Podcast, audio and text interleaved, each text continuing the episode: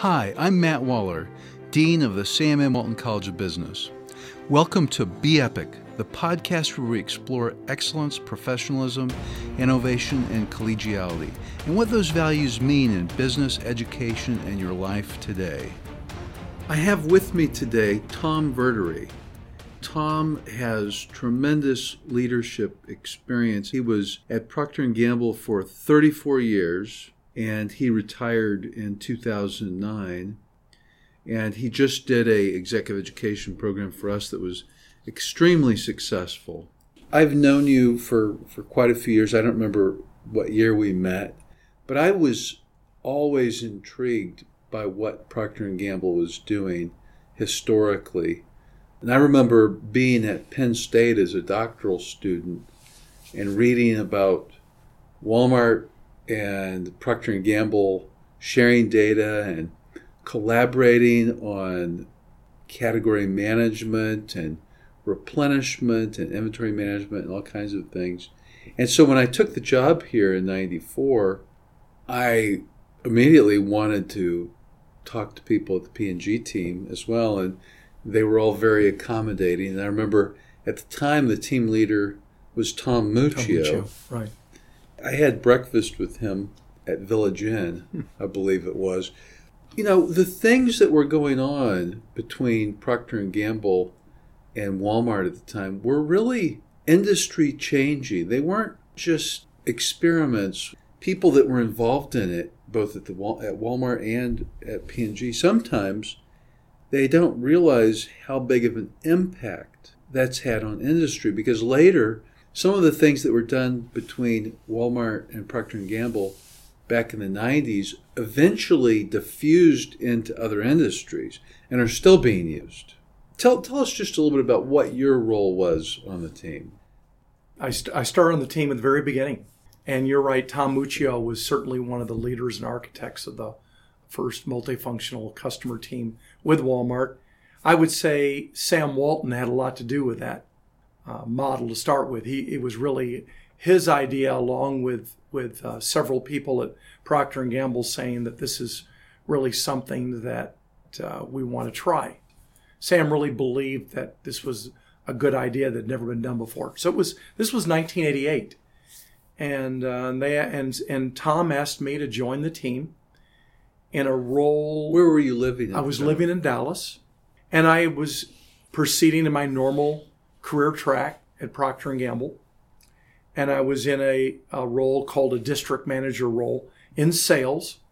And Tom said we'd like we'd like to offer you a different track, a different idea. And I was really honestly very intrigued by it because at you know it's it seems like no big deal now, but at the time it was totally new idea.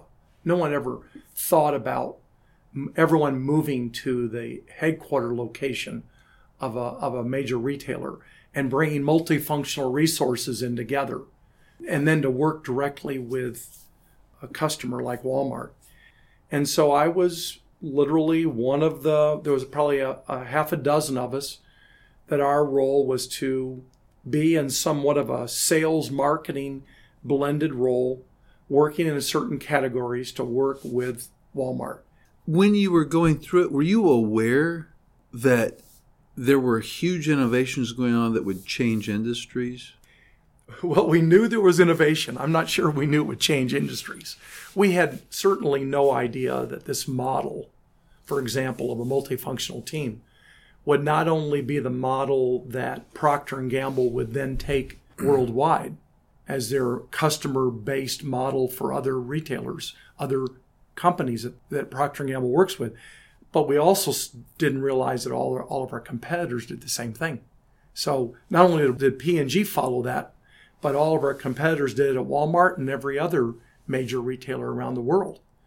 And so you'll see this concept if you go to Minneapolis around Target or Cincinnati with Kroger or overseas with uh, retailers in, in Europe or in South America. I've been there, worked with them, and seen seen all of that work.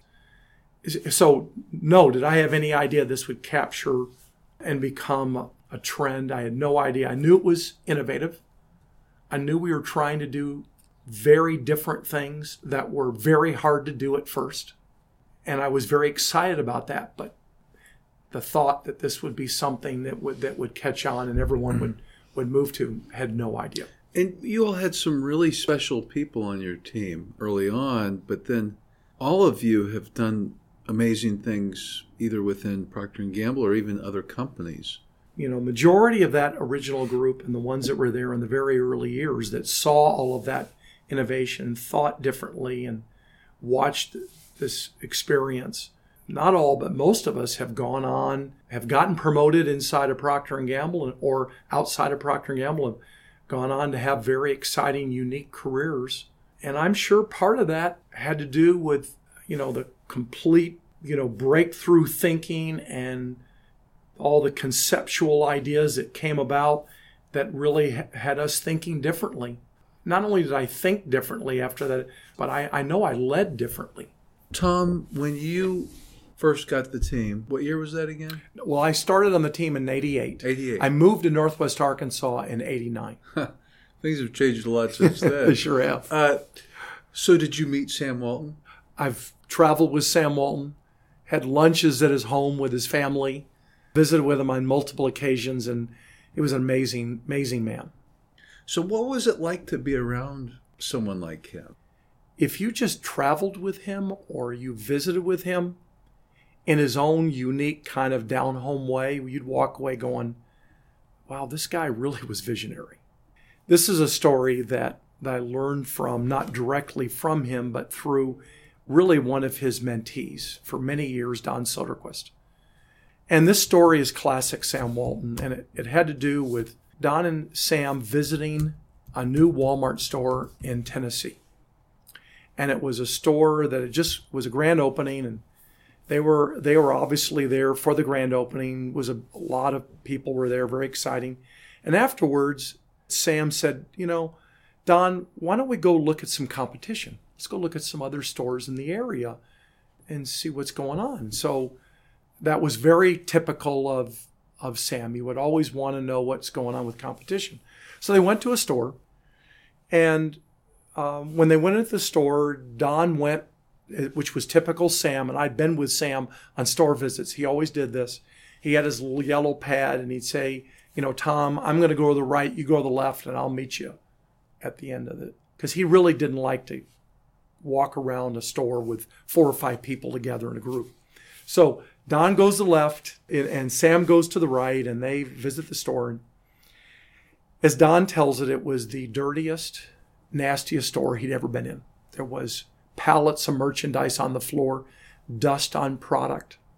They, he'd walk to the front where the check lines were, and only one checker was working, and there was like 10 people deep waiting in the, in the queue to check out. So there was no good customer service.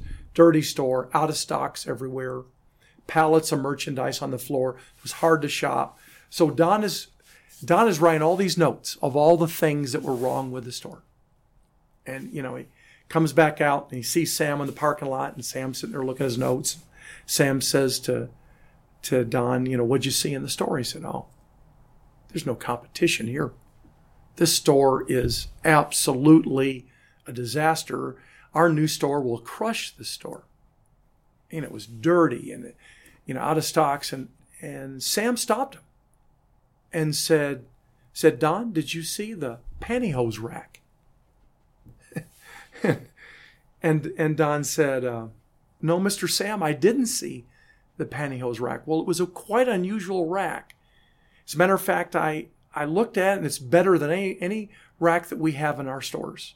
As a matter of fact, I actually looked in the back and found the manufacturer name and, and model number of it, and I have it right here.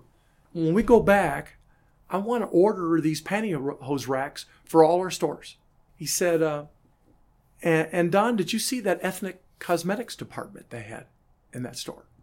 And uh, Don said, um, no, Mr. Sam, maybe it was on the same aisle as the as the pantyhose rack.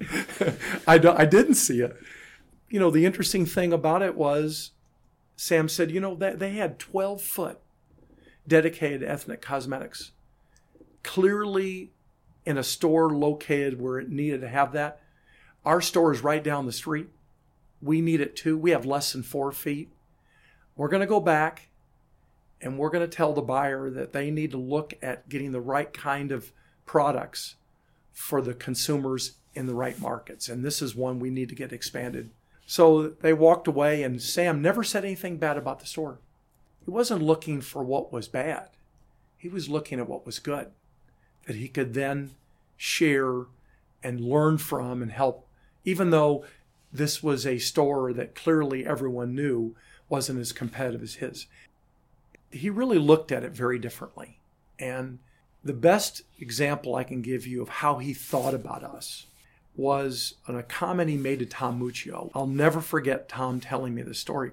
He said, Tom, if you would think of me differently, if Procter & Gamble would think of me, me meaning Walmart, as an extension of your own company, then you would treat us very differently. You would think of us very differently. You would work with us very differently.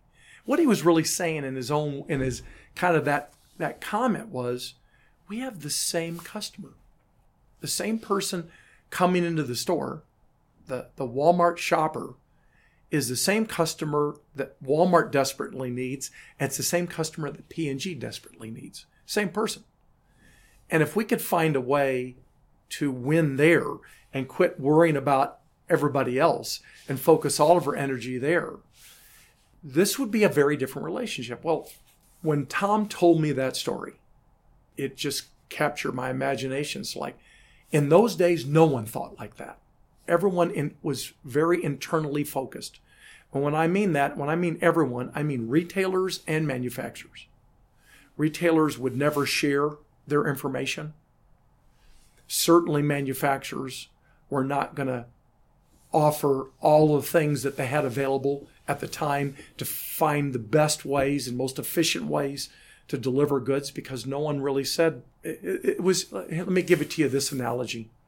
It's like if we were playing cards if we were playing poker and you had your cards and i had mine and we're looking you couldn't see mine i couldn't see yours and we're trying to work together. Sam was saying let's lay the cards down on the table. Let's look at them together i bet if we look at them together we'll have one really good hand that was how I Great thought. Metaphor. That's exactly how I thought about the way he talked with us. So the first time you went through a store with him, did he ask you to go? First time was actually in Florida, and he didn't ask me.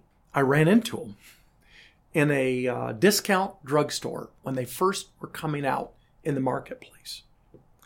And I ran into him. We were both in a store, and so we visited the store together. We were did not travel together on this. Were you there just coincidentally? I was. I actually worked for Procter and Gamble in Florida at the time. So I was working in the market, ran into him. So we. So was this before 1988? This was before 88. Oh my god! This is before 88. That was the first time I met him. Um, Did you know who it was? I, I mean, he said he was Sam Walton. He was at Walmart. That's. I don't even think Walmart in those days was even a top 20 customer of P&G. So we we've walked the store together and he was fascinated by the the travel trial size department. He was fascinated by that because nobody had a travel trial size department back then. He was just thought that was really a neat idea. They did that, and he thought it was very creative. And there weren't a lot of brands that had small sizes back then. Matter of fact, one of my first projects that I worked on when I joined the team under Tom Muccio was to try to convince Procter and Gamble to come out with a travel trial size department. The buyer, the health and beauty buyer, was interested in doing this. There were there was no travel trial size anywhere. And I thought to myself, if we could if we could come out with travel trial size, we could be the first to own that business with with Walmart. And by we, that point, even by '89, Kmart was still bigger than Walmart. Much bigger, and travel trial size was an idea that nobody had really, but we weren't willing to package them and put UPC codes on them and sell them. And uh, so if I failed. That idea failed. Uh, six months later, I finally went to Tom Muccio and said, "Can't make that happen. I, have tried. Every general manager, every brand manager I've worked worked with is basically closed the door on me. It's not a good idea. So, six months later, an annual event, Tom Muccio sent me a, a letter and said, I just wanted you to know that everybody's getting all these awards for things they did, and I'm going to give you an award for something you failed at. He says, because you tried to do something that I knew was the right thing to do, but we just, it was at the wrong time. And I'll, I'll never forget that because of all the awards and accolades I've got in my 35 year career with P&G. That's the one I remember the most. Well, you know, so after I moved here in 94, I had breakfast with Tom With Tom. He was so forward thinking. And I left that meeting enthusiastic and encouraged. And I realized there's so much I can do beyond being a great professor. And I thought, how fortunate am I to be able to do this? Yeah. And we were talking about this concept. Walmart's got a lot of information about what they're going to be doing in the future. Procter & Gamble has lots of information about the products that they're selling and the categories they're selling into. And the idea was could we combine these knowledge sets to come up with a better forecast, a better replenishment plan? And Walmart, but now people are using it in other industries and they don't even know it came from Procter & Gamble and Walmart. we had this idea in our plants where we were using these blue CHEP pallets to do inner, you know, inner plant logistics for us. The CHEP folks were there, but they weren't really doing much outside of working with Walmart in their distribute between their distribution centers or working with P&G between their their logistics. There was never, well, why don't we do CHEP supplier to retailer? That was not an idea. That came from the Don Bechtel and Robert Bruce and all those people saying, you know what, got to be a way we can streamline this. Oh my goodness! And I didn't know. I've not heard that. no, story. and and you know, at the time, Walmart was spending an enormous amount of money.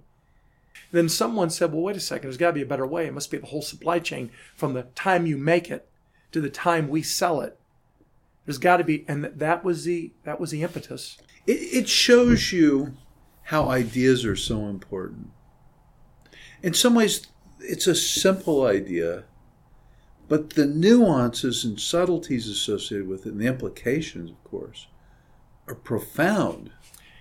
it it also shows the to me that it's amazing what the human spirit can deliver and and I really believe that a lot of that innovation came because of the uniqueness of that and I think the magic in there was that we had this window of opportunity we could really do things differently and they kept all the people off us that were trying to stop us from trying to do innovative ideas. I, I really think that was a catalyst, then taking creative, intelligent, bright people in both organizations to say, okay, let's just, we're just going to try this. There's going to be four or five things I'm going to try. And boy, the one that hits is going to be amazing. But it, all of my peers saw that and they were like, okay, what, what can I do? What kind of ideas can I think out of the box on? And that brought a lot of ideas. Someone could hear this podcast and think, well, that was a long time ago. Right. This was a special period of time, but it can keep happening. And for any students or, or alumni listening to this, it could happen again. And it can happen in the same companies it happened with in the past. Absolutely. Thanks for listening to today's episode of the Be Epic podcast from the Walton College. You can find us on Google, SoundCloud, iTunes, or look for us wherever you find your podcasts. Be sure to subscribe and rate us. You can find current and past episodes by searching Be Epic Podcast, one word, that's B E E P I C podcast, and now Be Epic.